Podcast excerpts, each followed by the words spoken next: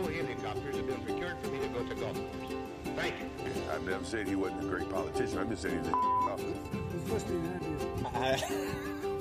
How'd you play out there today? Uh, well, I found the conditions challenging, mostly because there's no grass on the golf course. But there never has been. I'm thinking about the swag bag, and I have high hopes for the swag bag. Tra- when you got three crevices on the green, your course is trash.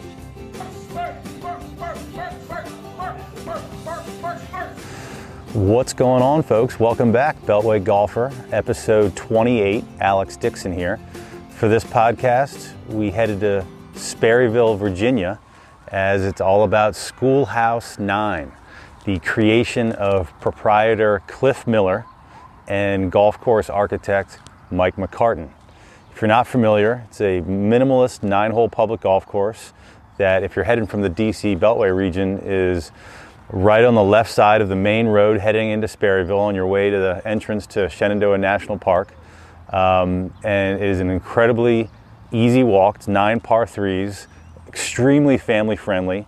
Uh, it's attached to an old schoolhouse, hence the name, uh, that has been converted into an old kind of old-fashioned arcade of sorts where, where cliff and i actually sat down and, and recorded the podcast um, and a really cool pub the headmaster's pub which is also where you pay your greens fees to play the golf course. So if you haven't been um, certainly after listening to this but couldn't encourage uh, anyone to go check it out if you haven't already. For the podcast it was twofold. We first um, sat down with cliff miller. Um, however I met up with him on the way down to, to, a, to a Pinehurst trip. This was on the way down. If you listened to last week's episode um, in Richmond at Belmont Golf Course, that was on the way back from Pinehurst. This was on the way down. So the, the portion with Cliff is, is about 20 minutes long, and then um, met up with, with Mike McCartin, um, who Cliff hired to build the course and design the course to get. Uh, you know, his thoughts on Schoolhouse 9, on the project, on the course, his memories of, of first meeting Cliff, um, and, and going through the, the design process to, to bring Schoolhouse 9 to life. Um, I'm a huge fan of the course. Uh, again, it's, it's an incredible place to, um, you know, if you've got a family, if you've got kids, to head down for a day trip or an overnight trip to Sperryville. Um, small little town, but, you know, we, we mentioned in the conversation uh, some great places to eat and drink and, and unbelievably walkable.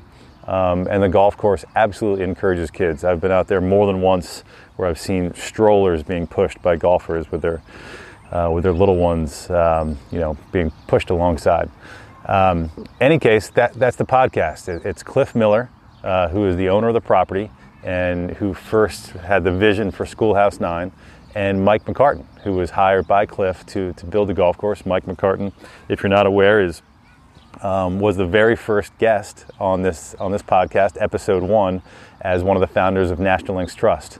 Um, Schoolhouse Nine was his was his first solo project, uh, so it was a lot of fun to, to sit down with him, and I actually recorded the conversation with him at East Potomac Park, uh, right next to the mini golf course. So that was fun.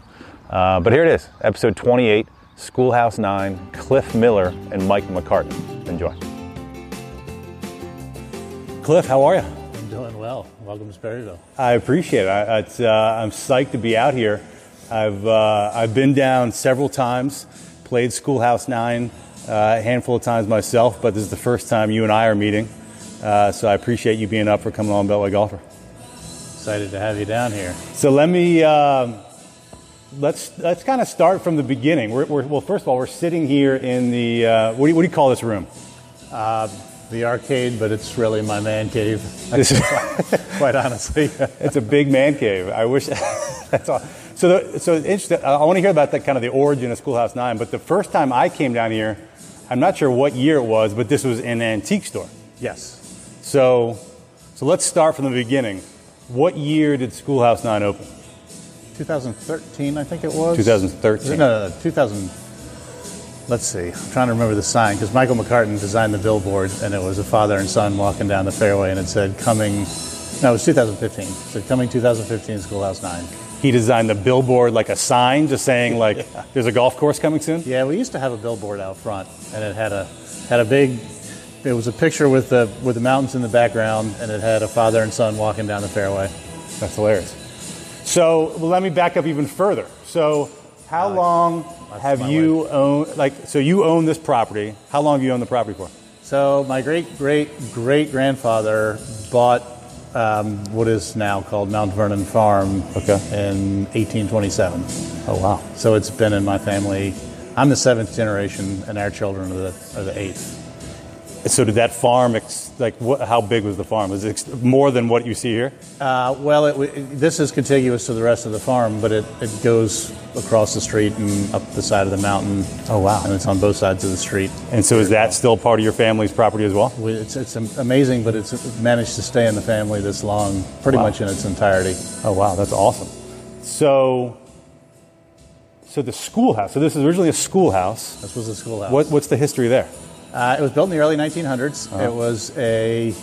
My grandfather went to school here. Uh, I think there were four or five people per class, and it was decommissioned as a school. I think in the 60s. Okay. And my father bought the building, and it became the Sperryville Emporium, which was uh, just a giant uh, kind of bazaar type market that you could buy everything from moccasins to fireworks to you know stick candy and things like that. And it was a very popular kind of retail destination. Okay. Uh, it, it, they closed up that business some 20 years ago. Okay. And it's had a lot of different tenants since then. And it was really kind of sitting empty um, when I got to Rappahannock County about 10 years ago. And so decided to reopen a restaurant here and kind of try to make it a community hub again. And so when you kind of, you know, took took over, was was the golf course always part of the part of your vision? It wasn't. Um, the restaurant was the first thing to go in here, and I just thought it would be nice to have a place to play golf that was close by and part of the restaurant. You know, it, it really all kind of fits together pretty well. So you're a golfer. I love golf. Yeah. Um, we just, as I was walking in, for folks that have been here, the, the pub where you pay your greens fees, the headmaster's pub, and it's and there's tons of golf memorabilia, including flags. And you'd said you've played a lot of the, the courses, the flags, and they're flags from, from all over the world. Yeah. That's Yeah. cool. Um, so when you when you first got the vision, okay, I'm I'm gonna turn this into a golf course. Um, what what then? How did you how did you start that process of trying to figure out who to build it, who to talk to, how to get it going? I guess the very first thing I did was uh, sit down with Google Maps at the bar right in here, and uh, you can draw on Google Maps, and I made a little nine-hole course. And we, this field is roughly 25 acres, and so I kind of knew where it would have to go, and there are not been so many routing choices. Um, so I drew it, and I still occasionally go back and look at the drawing I made on Google Maps, and it's fun. Does that look any? Does your original drawing look at all like They're, what they're now? not too far apart, to be honest. Um, I, I then uh, I had played a number of Tom Doak courses, Okay. and so I called his office and I said, "I've got this basically a cow pasture at this point in time, and I'd like to turn it into a fun little nine-hole golf course. Um, your design fee is way beyond our scope, but I really admire the, your your design aesthetic. Sure. And so I said, if there's anything you can do in the way of advice, I would appreciate it. And several weeks later, I got a call from someone in his office, and they said one of our shapers has just finished up at Streamsong. He lives in D.C. Here's his number. And Mike was down here the next day. So that's Mike McCartin. Uh, so he came down the next day, and so what was that? If you remember, what was that first conversation with him like? Uh, it was great. We walked the property, and I think he immediately had a vision for it, and I was was interested in doing it, and we just immediately got along, and we've become good friends since. But we we kind of shared the shared the vision. So was was it during that conversation that you know one of the one of the kind of standout things about Schoolhouse Nine is that you know most of the like you know, correct me if I'm wrong here, but like there's only irrigation on the greens. Like most of the effort is put in the greens. Like One let's focus half. let's focus Yeah. less on everything else. It's all about the greens. That was uh, kind of part of our original design intent, but it also made it a lot easier, uh, and it was by no means easy to get it through um, the local kind of political scene here, which is very anti-development, which is okay. Um, but but it uh, there were water concerns and other concerns, and we irrigate 1.4 acres total. Which is nothing which for, is- I mean, a normal yeah, golf course, it's, you know, triple lot of- digits, right? Yeah, large yards that, that use more water than we do. Right. Um, so that's something we're proud of. What was that like? So, you know, getting this approved through, is it the town of Sperryville or Rappahannock County? or- Rappahannock County had to approve it, And and, what- that was very difficult. Uh, we had to have a lot of zoning laws changed because they were they were really there was nothing on the books for a small nine-hole course. It was basically if you want to build an 18-hole country club, this is what you got to do, and they had made it nearly impossible. And so I had to present. Why would that be different?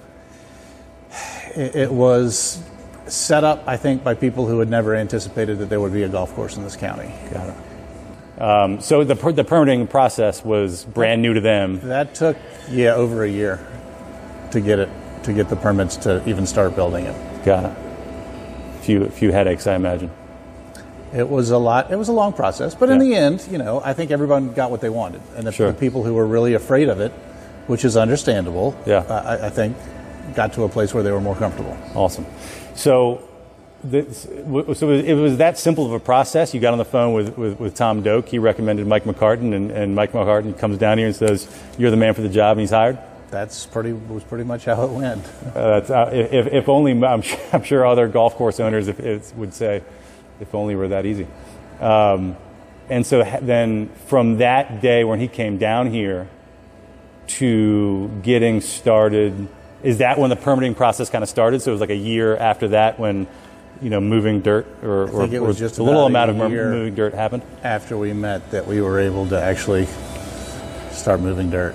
And then because it was really only building greens and some bunkers, bunker side green or green side bunkers, um, was the construction and building of the golf course. I would imagine that took a lot less time than your normal golf course. Good question for Mike. I don't have a benchmark.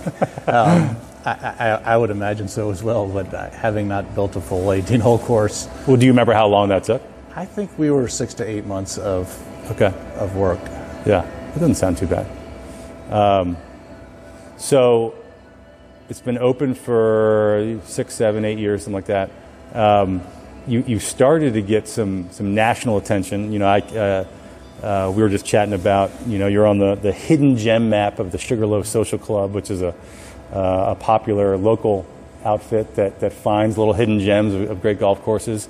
And, and I came down to the Golfers Journal event last year, which, which was really cool, and that's a, that's a really popular national publication. Uh, what about locally? Like, like the town of Sperryville and, and, and those 60 under- 6,800 residents of, of Rappahannock County, We're how have they getting- taken to it? We're getting there. we see a lot more muck boots out there than we did three or four years ago. Guys playing in muck boots? And, you know, the farmers who figured out that it's kind of a fun way to come and spend the evening, and especially ones with children.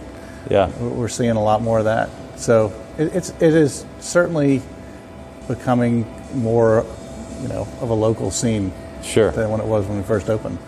when you first opened, were most of the people that were playing for the first few years folks from DC that would just come down or maybe passing through to It go to the mix. national park? We get people from Culpeper, Warrenton, even as far as Charlottesville that will come and play a couple rounds. Yeah.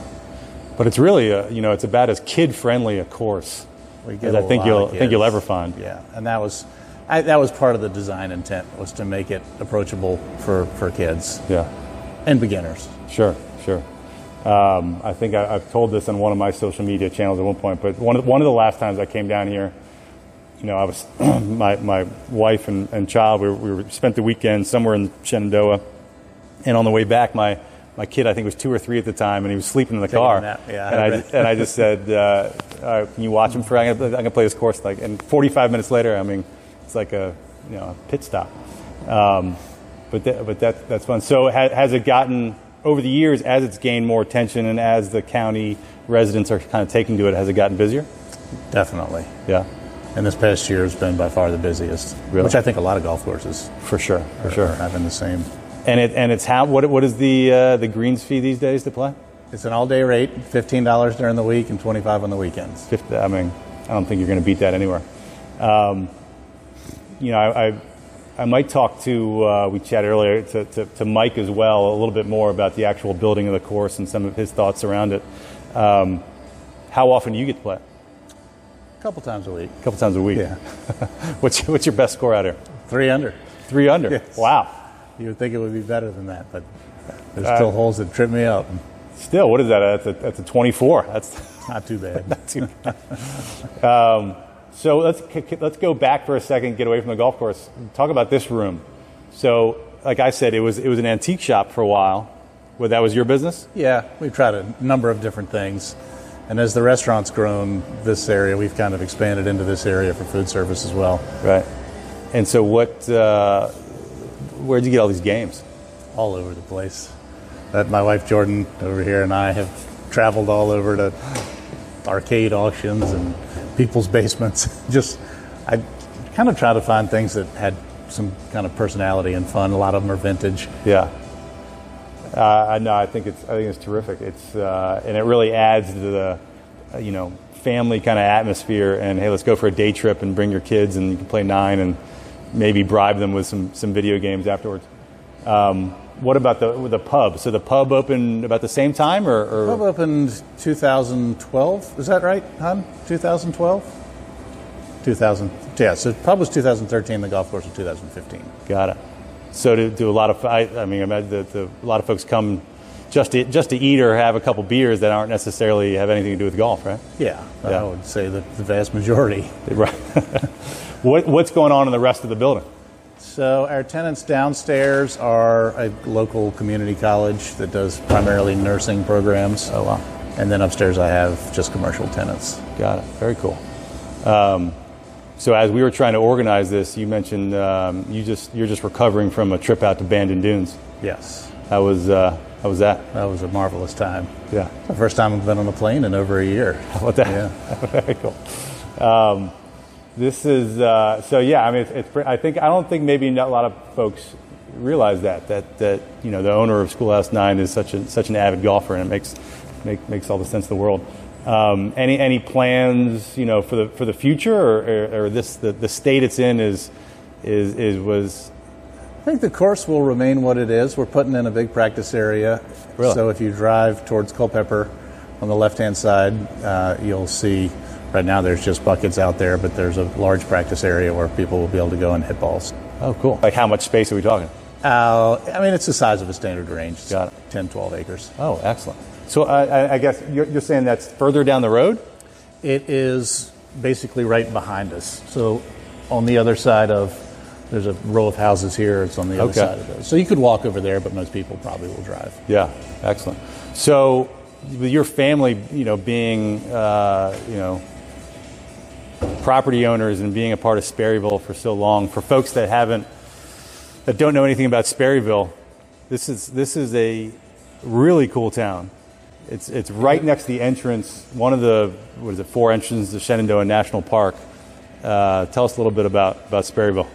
Well, Sperryville has seen a real renaissance. So there's a lot of young people building businesses here that are, I think, are making it a really attractive destination. And, it, and I'm not sure you could have said that 10 years ago. Right. Um, there's a there's a couple of really nice breweries.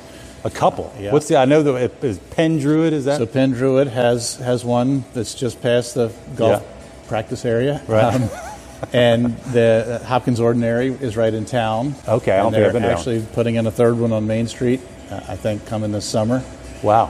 There's really nice fine dining. Three Blacksmiths has, has you know gotten national acclaim. I, I haven't eaten there, but I've heard it's outstanding. Yeah, the food is terrific. Yeah. Um, so it's Sperryville is. And you also have a distillery. We have a distillery, Copper Fox, right across the street. So if you're looking for post-round beverages, there's no shortage in Sperryville. Yeah, a lot of good options. Uh, that's awesome. Uh, lastly, so you also you started to put on some some tournaments. That was either last weekend you had a, what was it called? Three pigs and three a stick. sticks, three, sticks and a pig, Yeah. which is a three three club tournament. Uh-huh. And I imagine some barbecue afterwards. Yes. Very cool. How did that go? Uh, it went great. Yeah. I, Jordan, my wife, ran it because I was on the West Coast. You're, you're, you're enjoying Bandon. I think people had a great time. Uh, any other tournaments uh, for, during the year? Yeah, we have, um, I think, four scheduled that we're putting on, and then we'll have some fundraisers. That this is it's been pretty popular for fundraisers, and Yeah. I think because it's just they can play the golf in an hour, and it's not such a huge commitment time wise for the for the people who want to do it. Very cool. Um, one of the things I always ask kind of everybody on the show: um, Do you do you play a lot of other golf in the area? Yes. Any any other any other golf courses that uh, you know you particularly enjoy? Or you play a lot, or The one I play is Luray Caverns. oh yeah, And I don't think I've ever played that. It's a really neat course. Really? It's a, I think, typical 60s, 70s style walking course where it's, it's, it's, it's hilly, but it's a great walk because it's green to tee it's very little distance. How far is that from here? It's a 25 minute drive from here. I might I might have to stop by on the way out of It's worth your stop. Luray Cat. Okay. Terrific greens. I feel like I've seen the sign a million times, but no, didn't didn't think too much of it. it's past the caverns, which Okay. is you know a, a big tourist attraction, um, and it's it's just that's a wonderful course. Very cool. There it is, Luray Caverns. And then, as we were setting up here, you shared a, a, a kind of a fun story. Uh, as previously mentioned, the, the, the pin flags that are hanging above the bar. One of them that jumped out at me because there's all these you know world class like top hundred courses is Patuxent Greens, which is now closed in uh, Laurel, Maryland. And tell us the story of why the Patuxent Greens flag is hanging up there. We put it up there because we were up there just at a at their auction. They had auctioned off all their equipment. It closed like two years ago. Uh huh. It was a couple of years ago, and we um, we looked on top of the clubhouse, and it was covered in solar panels. And the electric bill in this building is huge, and we always thought it would be nice to have solar panels. And so we made them an offer for the solar panels, and we ended up taking all the solar panels off the roof that they were going to demo the clubhouse, and brought them over here and put them on this roof, and it's cut our electric bill by more than half, which has been really nice. Thank you, Patuxent Greens. Are they in the back half? I didn't even notice them. Yeah, you don't see them. This building has a slightly arched roof, and the south-facing exposure is is that half. That's pretty cool. Was that uh, when they closed? I've, I've, I've been to one or two kind of golf course closing auctions. Was that was that did a lot of people show up to that? Was that an online thing or was it in person? Usually, forty or fifty people will show up. I think most of them are online with the advent of COVID. Yeah, But right, right. Um, I've been to uh, over a dozen of those auctions to pick up equipment. Interesting. Very cool. Um, well, listen, uh, I really appreciate you uh, being open and coming on the on the podcast. Yeah. It was a pleasure to meet you. pleasure to meet And, you. Thank uh, you for being here. Absolutely, I'm a, I'm a, I'm a big fan of, of Schoolhouse Nine, and is it? I, I searched. Is this your first podcast? I think so. How about that? as far as I know. All right. Um, so yeah, I can't recommend it enough, and uh, and and best of luck going forward, and, and, and congratulations, an awesome spot. Thank you so much, and thank you for being here. Mike, how's it going? Good.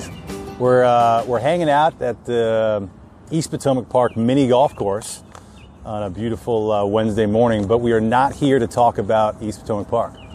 We are here to talk about the course that you're representing on your hat, Schoolhouse Nine in Sperryville, Virginia, as a continuation uh, of this episode where the first half I spoke with uh, Cliff Miller. Great. So let's start at the beginning. So Cliff talked about he got referred to you by Tom Doak. Do you remember that first kind of conversation with Cliff? I do. Um, Cliff called. We um, set up a time to meet in Sperryville, and um, my wife and I took that as an opportunity to go and spend a weekend in the area. And Cliff, as the owner of the um, Inn at Mount Vernon Farm, nicely offered a, a night at his um, establishment as part of the, you know, weekend when we were coming down there. And so we set up some dinners in the area and hiked Old Rag. And by the time I actually met Cliff, it was like after hiking Old Rag. And This is the B&B on his farm. yeah, yeah, which is great. It's it's a beautiful. We talked about yeah. Cliff and I talked a little bit about the farm, but we didn't really talk about the B&B. Oh, there's a whole nice. story there. I mean, the the bed and breakfast itself is like is their family house. Yep. and it dates back to the early 1800s, I think, and is is just a beautiful building which has been converted into a B&B with something like seven or eight rooms and a and kind of a um, a room that's uh, uh, separate from the main building, which is which is really nice. I, I Um, came home after talking with him and looked up the website and Yeah. Immediately started looking at vacancy. It fits the area, little but it's also was. like very very nice. So it's a great getaway for couples weekend. or Can you see Schoolhouse Nine from the from the B&B? You can't see from the building, but you from from their house you can see Old Rag. It's a beautiful Oh, wow. view, and then um, there's a hiking trail that goes around the property that they built, Oh, nice. and from the hiking trail there are several overlooks which you can see the golf course, which is which is nice. So that first weekend, so so you you, you stay in the B and B. Had you even met him yet? I hadn't met him yet. We we um we so we got there the day before. We got up really early in the morning the day that we were going to meet Cliff. We did Old Rag, which is like a nine-hour Yeah, um, it's, it's no, hike. It's, up- it's no, it's not. know, a, it's- even though it is a walk in the park, it's no walk not in the park. Yeah, I'm not a like, expert on hikes, and and you know, um, but to me, it, it, it was one of those memorable hikes that that if you live in this area, everybody should do because Yeah. there's a, a rock scramble, the top of the mountain, spectacular views. It's it's really really um, worthwhile. And but when we got back, my legs were like jello, and we were, we were tired and um, going to meet Cliff for uh, for dinner at the uh, headmaster's pub there, and um, so that was my introduction. I was I was you know zonked, tired, just um, but but instantly hit it off with Cliff because he's just a golf nut. Um, By the way, know- we know Mike has kids because he just used the word zonked. Zonked. And I only started using Yeah. that. I only started using that word when I had a kid. Yeah, yeah, it's seeped into the lexicon. Um, yeah, so we got to talking about what you know what what he has and what he was thinking um, in terms of building a golf course and and talking about his life and how it um, intersected with golf and, and what he finds important about golf and golf courses and you know what he what he looks for when he's playing and it was just really clear right off the bat that he he was going to be an incredible you know owner of a golf course um, At the time, were you because this was Schoolhouse was your first golf course design? Yes. Were you actively looking for your first project? I was actively looking for projects in the DC area. So um, I wasn't actively looking for owners of new golf courses necessarily. So at the time, Like uh, renovation work or yeah, I was I was looking um, to start building up some experience here in the area because I'd just come off of the Streamsong project with Tom Doak, and the the next project was going to be in China for a year, um, and I was just about to get married, and I didn't want to be beholden to taking the next job uh, all the time, and so I was looking to establish some sort of foothold in the area, both with non-golf work, so that I didn't have to take the the next golf job, but then also to build in local projects, so I didn't have to be traveling as much. Sure. Um, so I know Tom knew that, but I think more than anything, just knew that I was I was local, and this was the type of job that you know I think he's he's looking to help out the guys who've worked for him and Sure. um, fit well for that. Uh, so, so Cliff said, and, and you just reiterated that you guys hit it off pretty pretty immediately. Um, Cliff mentioned that he had already kind of drawn out loosely a routing for the property. Um, when you first saw the property, did you? I'd imagine with any any golf course designer, you immediately start. That's like the first thing you start doing is like, Yeah. hey, where do the holes go? How do, I can go this way, that way. How did how did that end up aligning or not aligning? So honestly, I don't remember what Cliff's original. You know, he says it doesn't was. look that much different than what it does It now. probably doesn't because the site itself can't really support a whole bunch of different, you know, general ideas for routing. Um, my first impression when seeing the site was that it. I wasn't sure how much, like, topography there was, how much interest there was in the land, because the grass. It was like a meadow that was uh, grazed by livestock, and you know, when I first saw it, the grass was maybe chest high. So looking out over that property, it all Yeah. looked about the same, and it looked fairly flat going Yeah. out. Um, and so I was a little bit worried that, not worried, but just figuring that you'd have to kind of create everything from scratch. There wasn't a lot Yeah. to work with. But then um, getting out there and walking the site with Cliff, started to realize that there was a, there's a lot more to it than than you could see, and that there's kind of some things that were pretty clear off the bat that I would, you would want to incorporate into the design of the course and the routing of where the holes went. Such as like the, the fall off towards the back of the property. Yeah, so there's the fall off in the back, which is clearly like the most dramatic part of it. So, and now there's three holes kind of playing around that little loop, and so that's that's because it's a place where you want to, you know, actually experience those contours as much as possible, like maximize that Yeah. area. Yeah. So I mean, they're short holes. They're each like 115 max down to 85, I think, but um, but I think they're they're each different and they kind of provide a different perspective on the property and different types of shots. So it's definitely a little area that I want to make sure the golf course spent a, a lot of time in. Yeah. I mean, the whole property is, is what, like 20 or 30 acres? I think it's 25. 25.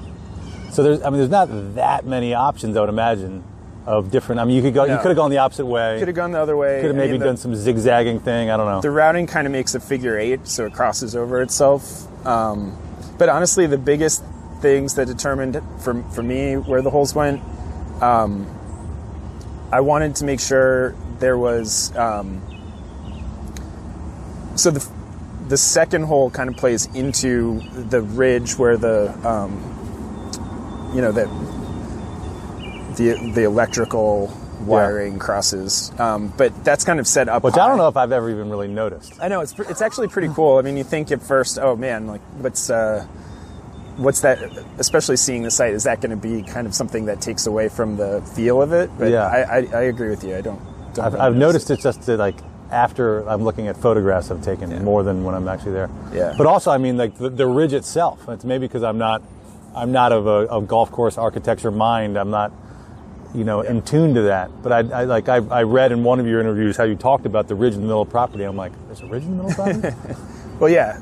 I mean, there's not a lot of topography, but that probably rises about 10 feet right Got it, there. okay. So from from the first tee height, it dips down a little bit towards the first green and then back up. and so that's where the second, because the second green is one of the more dramatic ones on the on the So I mean, it, that ridge was was kind of like I want to use this for a green site, and I like that spot for the second hole. Um, you know, and the, basically, there's not enough room. You can play two holes on that side, um, going out or coming back, Right. and one hole on the other side. And if you think about just how that would work, the the one hole coming back, um, which is now the ninth, or going out, would have been a long hole to start or a long hole to finish. Right. And um, the backdrop for the hole coming back is the schoolhouse, Yep. and So- makes for a really nice kind of finishing Yeah, view yeah, as you're playing. So that was that was kind of the the key of. Do you want and that you're and you're and you're sta- or the other? staring at Shenandoah National yeah, Park exactly. right behind it. So it's it's hard to keep your camera in the pocket Yeah. when you're walking Yeah. back on the ninth. And it's also got some topography. You're playing downhill. You've got a tilt in the land. If you're Yeah. playing the other way, coming in, it's flat. You're Yeah. looking at the parking lot in the back, Right. backdrop, and there's just not as much, you know, recommending that as being the, the finishing spot for the for the hole. was the idea because I mean, the, the, one of the most unique things about the property is that, um, you know, the the focus is really all on the green complexes. Those are the only areas that are irrigated. Yeah. Was that the plan from the jump? Oh yeah, yeah. I mean, Cliff. What's really cool is Cliff kind of recognizes that the only thing you really need for a golf course to succeed are just well-maintained greens Right. and you know kind of keeping the, the course wide enough for everybody to get around so i mean if you're going to just focus on maintaining the greens well i mean the thing that goes hand in hand with that is having greens that are really interesting and especially on a par 3 course that might make you feel like you're playing something different or trying to solve a different problem from day to day. Mm-hmm. So all the greens there for the most part, are, are greens designed that if you put the hole in one side of the green one day versus the other side the next day, you're going to have to try and hit a different shot or or feel like you're doing something different, makes you think about it differently, which hopefully, you know, brings brings an element of variety to a course where otherwise you're starting and finishing in the same place on every hole. Sure. So That So did he kind of propose that to you, or was that kind of a mutual?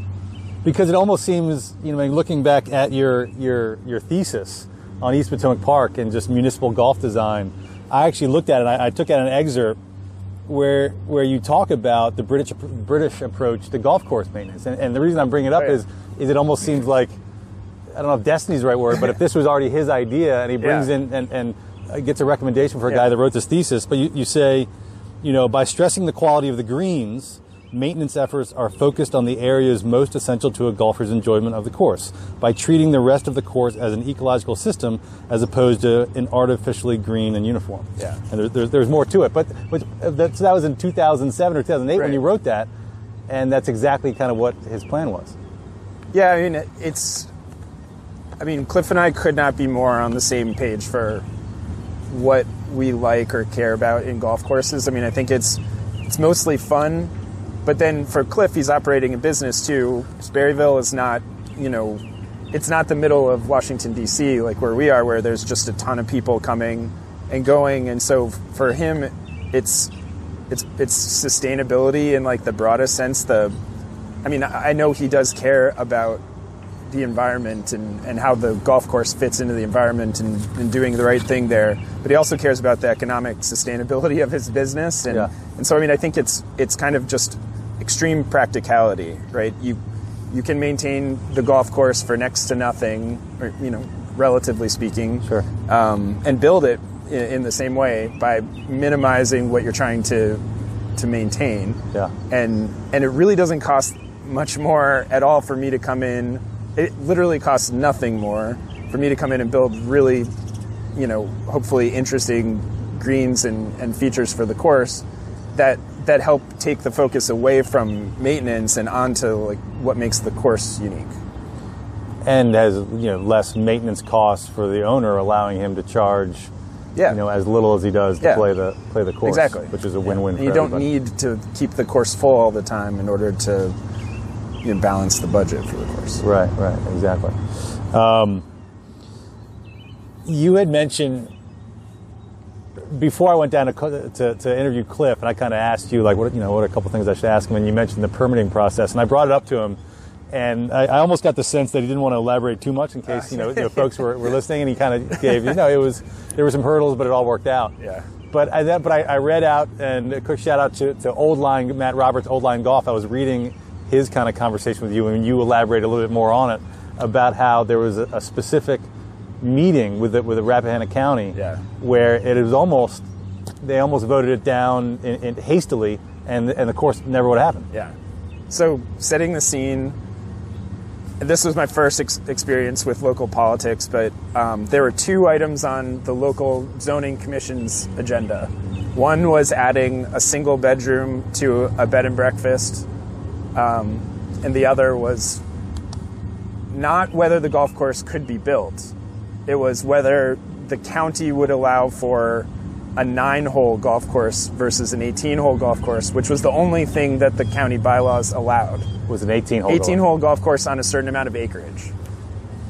And so all we were asking for was as if like a nine hole course was somehow more Yeah. offensive than would 18. you would you make an exception to that rule to allow a nine hole course on 25 acres instead of an 18 hole course on 300 acres or whatever Right, it was? Um, but we were second on the agenda, and um, this I've never seen anything so contentious in my life as this addition of one bedroom to a bed and breakfast, and the whole issue that was causing problems was whether it would increase traffic on the single lane road into the into the house Yeah. to an intolerable level for the other three houses that were on the road. And I mean, it's a legitimate point, and it went back and forth, and it was You're talking about the single, the main road, like to the just to the left of the golf course. no, no, no. This was to somebody else's. Oh, this is the B and B. This is Sorry, a, B- this is a right, B&B. So I mean, B and B. the question is, if you add a bedroom to this B and B, Right. will the other neighbors be affected negatively by the increased traffic? Right. Which seems ridiculous when you think about it, because there's probably just you know two or three trips made a day by whoever's staying there in and out. How could that be a problem? But um, it was an extremely passionate debate, and it dragged on for hours. and this meeting already started, I think, at 7:30 or 8. So by the time that wrapped up, it was 10 p.m. and the people on the zoning commission were completely done, and they wanted to get through the agenda, so they literally just brought it up, talked amongst themselves, you know, in an internal debate, saying we don't really want golf here anyway, and they were ready to vote against it at, in that moment. Um, and Cliff and I stood up and we just said, "Hey, like, I think we're all tired here. Can we table this Yeah. at least, Right. and and have a chance to come back and present what the vision is um, at the next meeting?" And they voted for tabling it on like a five to four vote. Really? and then. uh, We, we Oh ended up God. getting to come back and, and present and, and, And if that it if passed that had- like if eight that to one if that had voted if that had voted no, I think the, it would have been a lot harder for the course to happen. We would have had to go back to the same group and figure out how to get back. Anyway, I, I don't. so it ended up don't know if passing. have- yeah, it ended up passing eight the- to one. on the next one. Yeah, so once so you, got to you guys gave a pretty good presentation. yeah, it was compelling. I mean, what we said is what I think we delivered on, which is that the golf course won't feel different than Rappahannock County. I mean, it, Yeah. it fits into the, the meadow that that was there. I mean, Sure. that's that's the nature of the course, and and you're right. When you're only irrigating the greens and just kind of mowing things down, it, Yeah. it does feel like it belongs in a field, but at the same time is is, is a golf course. and also just the fact that it's so family friendly. I mean, almost every, every time I've not every time, but every time I've been out there with those other other folks playing, that you, you know, several times I've seen strollers. Yeah. You know, with you know Yeah. with little, little kids just being pushed along while while one of their parents is playing golf. But that it's become a, a very much a, a, family day outing or weekend outing down to Sperryville and Shenandoah National Park and doing kind of the trip you talked about doing the, the weekend that you met Cliff. Yeah. Um, so I'd imagine it, it's ha- it clearly has done well, not just Schoolhouse Nine, but all of the, the Miller's businesses for the town of Sperryville. he's a he's a great business person and just constantly thinking about how he can you know take take the you know the the elements of you know whether it's land or you know property down down there to to kind of keep building things that work together to you know as a whole create something pretty special so Do you know of are there many other? I mean, I'm sure there must be some, you know, kind of less known kind of backyardish farm courses where um, they certainly don't have the, the, the complex greens that, that Schoolhouse Nine does, but is, is not necessarily fairways aren't kept, tee boxes aren't kept, Right. they're- they aren't irrigated. There must be some, but there- are there many others as well known as Schoolhouse? I don't I don't know a lot of courses that kind of fit this model because it's really not something you see a ton in the U.S. I don't think. I mean, the, the thing that comes most to mind, but it's not even it's not even really a business, is the the some guy's backyard. Have you heard of that? Yeah, and was it Kansas City or Missouri? Yeah. That's that's a that's more on the rustic backyard, you know, do it yourself. I follow those guys. Are they are they charging people to play? No, Right. no. It's just more of a- But but maybe the feel of what you're doing there, it's um, is is close to what you get at Schoolhouse, where where I think what's good about it is because there's no pretension in the presentation of the golf course, and there's a lot of space to play, and there and and that attracts Yeah. you know families and everything. There's just it it, it creates just like keeps building on itself towards um, creating kind of like a culture of of it, real extreme inclusiveness and and fun. And Yeah. that's But the difference, I mean, I think there's a lot of, I mean, I've spent a lot of time in, in like in rural Maine as well, and I mean, there's a lot of like kind of Yeah. down homey type golf courses. You know, like the the, the Sugarloaf guys, they're always trying Yeah, to yeah, trying to find these like backwoods, old school golf courses with lots of old world charm, where there's no frills, and there's a lot of like those out there, but but that haven't um, put the the time and effort to making really interesting green complexes. That so like that area of the property Yep. is on par with some of the nicer courses yeah. um, but still has that kind of farmish, kind of low, minimalist, low maintenance feel. Yeah. well, it helps to go into it with that idea from the beginning, because to go to one of those, you know, places now, you'd, you'd have to spend some money to, you know adjust the greens or Yeah. whatever, build something new. I don't necessarily think it's ton of money, but it is an investment. Whereas if you're starting from scratch, Mm-hmm. there's there's no difference between building what we have at Schoolhouse Nine and that you know basic farm Right. field course. So talking about the greens, so like where when you once you've got the routing figured out and you've got the plan on what kind of golf course you're going to build, you know, how did you start working on the greens? Like, do, do you do you take inspiration from from other greens you've seen? Like, how, do, how does that process work? Yeah. Out there, the greens are mostly, and this is kind of thing, you know, sort of the approach I've learned from from Tom Doak, and and working with all of the great guys um, who work for him, is that it having an idea of what you want to build before starting is really important. But then as you get into it, to react to what's happening and as you're building it and if you know some of the best ideas you have come once you start the actual process of moving the dirt around and seeing oh that's an even better idea than I had before Right. like in the moment Sure. so I would say there's a real mix of, of greens out there from ones that I thought of the, you know, relatively early on in the process Mm-hmm. to ones that um, just kind of evolved while building them. Um, but certainly, like, and you and you did a lot of the kind of the dirt moving of Yeah. the, yourself, right? yeah. So um, I. It, either me or um, Brett Hochstein, who's a great guy, um, lives in California and also worked for Doak. He came and helped on the shaping.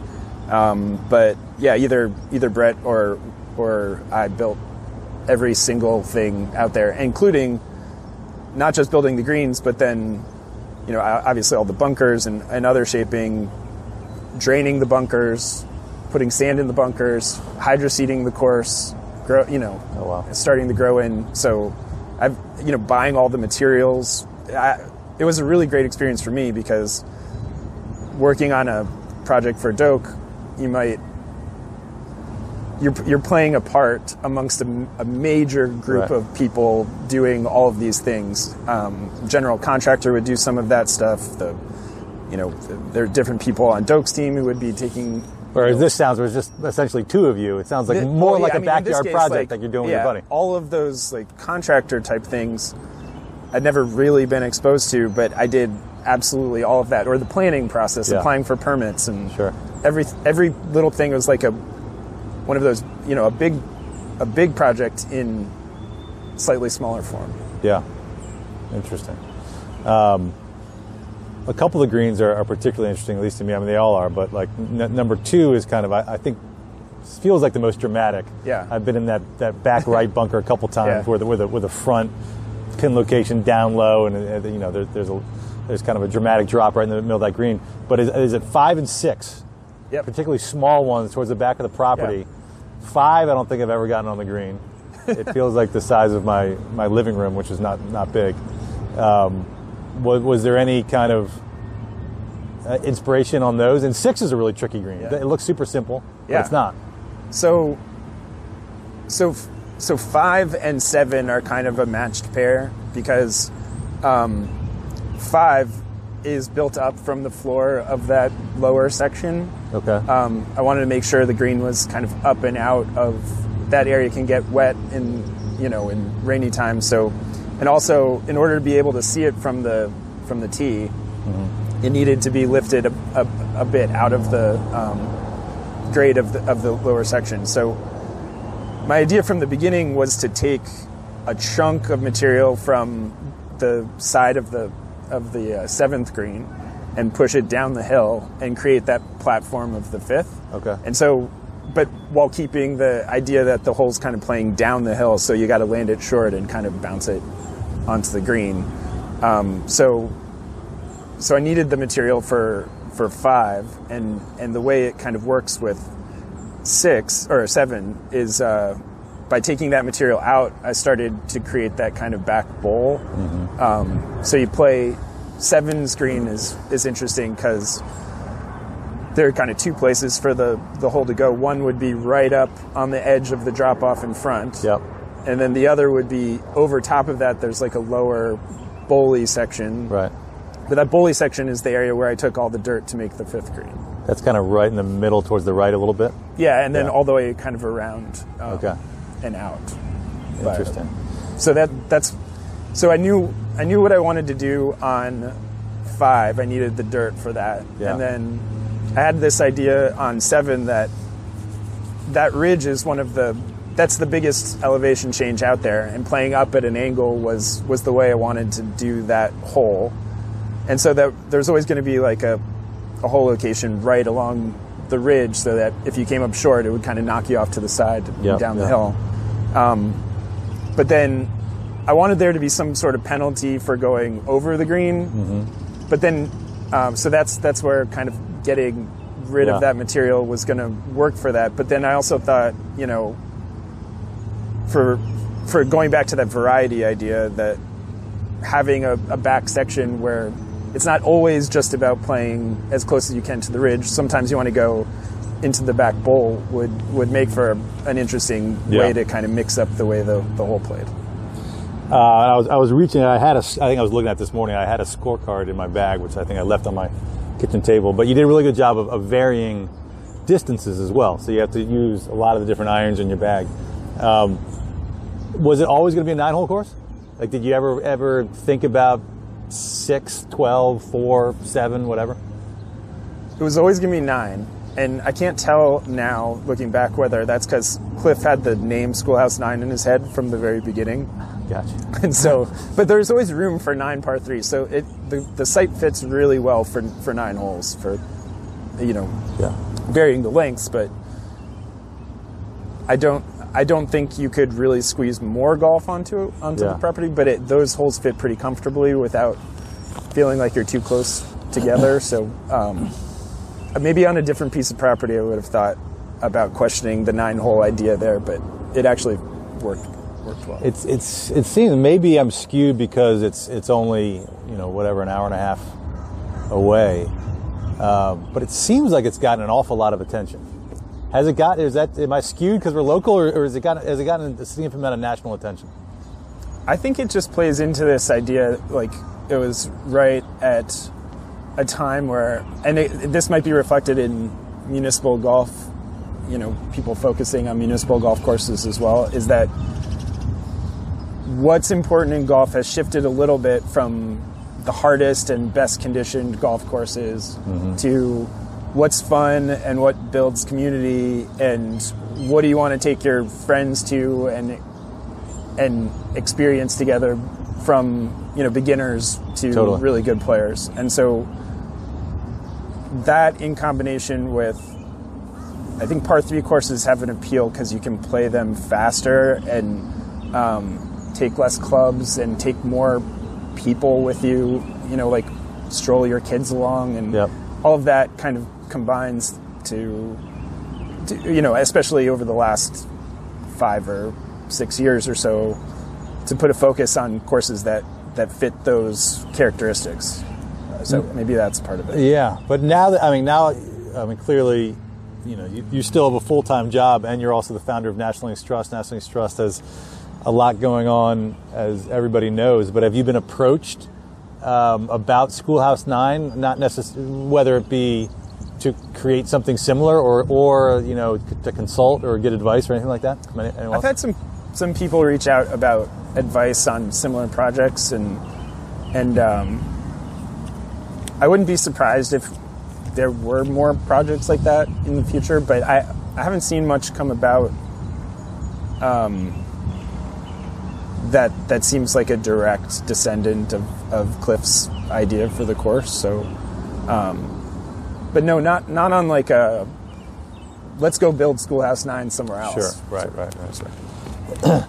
but the, I mean, the idea that I mean, bring it back to National Links Trust a little bit right now, um, and, and talking about municipal golf is you know a big piece of what we just talked about is creating an interesting golf course, but doing it in a way that um, saves money from a maintenance standpoint, Yeah. and it can still be lots of fun. Yeah. You know, as National Links Trust has, you know, years of, of projects ahead of them on these three three golf courses, and raising money to to afford it all is obviously a huge part of that. I imagine some of those some of those uh, lessons from Schoolhouse are just like that that kind of mantra will will play a role here as well, isn't it? Definitely. I mean, I think we. This is a place where you can show how. Yeah, that general line of thinking can work on a much much bigger scale. Um, Which also you detail at length in your thesis. Right, right. But but yeah, I mean, I think every project is different. So our goals for exactly how you translate that into reality would will be different than at Schoolhouse Nine. But the general idea about what kind of golf courses are are you know are maintainable at a, a reasonable cost while still providing like fun and interesting golf, and then you know what what might be the types of things that can engage the widest number of people, um, especially when you're talking about places that are that are home to the widest variety Yeah. of golfers of skill levels and ages and, and everything. Um, that's those are the things we're trying to accomplish here. That's Yeah. that's it'll be different than Schoolhouse Nine, but it, but but hopefully the principles will will be exactly the same. Do you think there's a way for? I'm thinking now municipal golf um, a little bit wider, but still in the Beltway. And you know, the, you know, when you get into kind of suburban golf, I know this is big around DC, but I'm sure I'm sure it's the same case in, in every um, suburban area in most major, major metropolitan areas. But I'm thinking like Montgomery County Golf, Prince George's County Golf, Fairfax County. Yeah. They, they run a bunch of certainly Montgomery County runs a bunch of municipal golf courses. Um, some are interesting. Some, you know, feel a little bit stale. Like, Right. is is there um, this line of thinking? How could how could like a municipality where you know they're probably I don't know. I mean, I don't know their books if they're making a ton of money off golf, Right. but how can they make their courses more interesting without shutting them down with massive renovations? Yeah, that's a good question. Um, the the golf courses around here, I think, probably aren't reaching their full potential for from the from from my like line of thinking. From what is the golf? What are the golf course? What are the golf course designs like? Um, I think they, they they tend to have been built in around the same era where there wasn't a huge emphasis on you know the the details of the course. It's more about getting a course in that works and functions well. Ed Ault was excellent at that, and there, are, you know, a lot of the courses are, are built by him, um, and and they have really good bones, but not a lot of the detail work that makes, you know, uh, that would make me excited about, you know, and and I think that that's that sort of detail, while not always recognized by, you know, um, your regular player, is still the same thing that gets appreciated kind of subconsciously about yeah there's something to this that like a puzzle i'm trying to solve or challenge that i'm i'm working to understand that um, really resonates with people and i think it can be a, a hook for people coming back and continuing to you know in, enjoy the golf course like there there are places like northwest in maryland which is just a great piece of property. It's Yeah. really, really good. And you could have a really, really good golf course on it with attention to those kinds of details. But it's it's already a, a good course, so I, kind of hesitate to say should make a huge investment in Yeah. ripping up that course and starting over. But if you were to go through and They're, they're hosting a U.S. Open qualifier. yeah, I mean, if you were to go through and renovate a, a green or two every year and kind of over time add that layer of detail, I think it could go from being a really solid quality course to something really special. So Yeah, interesting. Um, you get what about nowadays? Is Schoolhouse Nine open what year? 2015. I think Cliff, Cliff told me in the first part of it. Uh, but so it's, it's been open for six years or five or six years. Yeah. Do you get down there much to play yourself? Yeah, so Cliff probably, I mean, I don't think he hates to, that this is the case, but I, I'm almost always there with my family, strolling my kids around or pulling my son on a on a um, pull cart, um, which makes it really hard to to enjoy the course with Cliff because I feel like my attention is always diverted. But with the family, I probably get down there three to five times a year at least. Nice. So um, I'd love to go more, and I'd love to play like 72 holes with Cliff in a day. That would be my ideal, you know, day. But it's also really special to get to experience it with my family. And It, that's rea- what makes it, it cool. really is a great family trip. I mean, I've told, I've turned a few of my buddies onto it who have then taken their, you know, wife and kids down, and with the arcade, Yeah. with the pub, with just like Sperryville is so walkable. Yep. You got a couple breweries, you got a distillery, and then of course you have Shenandoah National Park right there. So I mean, it's it's quite a day trip or an overnight trip. Um, It's that- something I didn't really know about living here in the area. I hadn't really been to Sperryville or that area before, and this project has, you know, brought a connection for me to that area that I'm so grateful to have because it's it's an excellent place to go. Totally. I. I mean, I've been to Sperryville plenty of times, but each time was for five seconds because I drove right past Right, it right. on uh, my way to Right. National Park until the first time I stopped at the golf course. Yeah. And now, yeah, I'm, I'm as big a fan as Sperryville as like everybody else. yeah. So that's cool. Well, it's you guys have built something special, so uh, congratulations. It, it deserves all the attention it's getting, and, and for folks that are listening that haven't gotten a chance to go out, bring your family. It's uh, it's a lot of fun. Awesome. Thanks, Mike. Thanks. I'm a I'm a regular dude living in DC, and I want to know about DC centric golf stuff. If you can tell me something that I don't already know, then that is great for me. I don't want the regular stuff. I want exciting stuff. I want different stuff. I don't want stuff I can't hear elsewhere. But I want it to be about DC golf.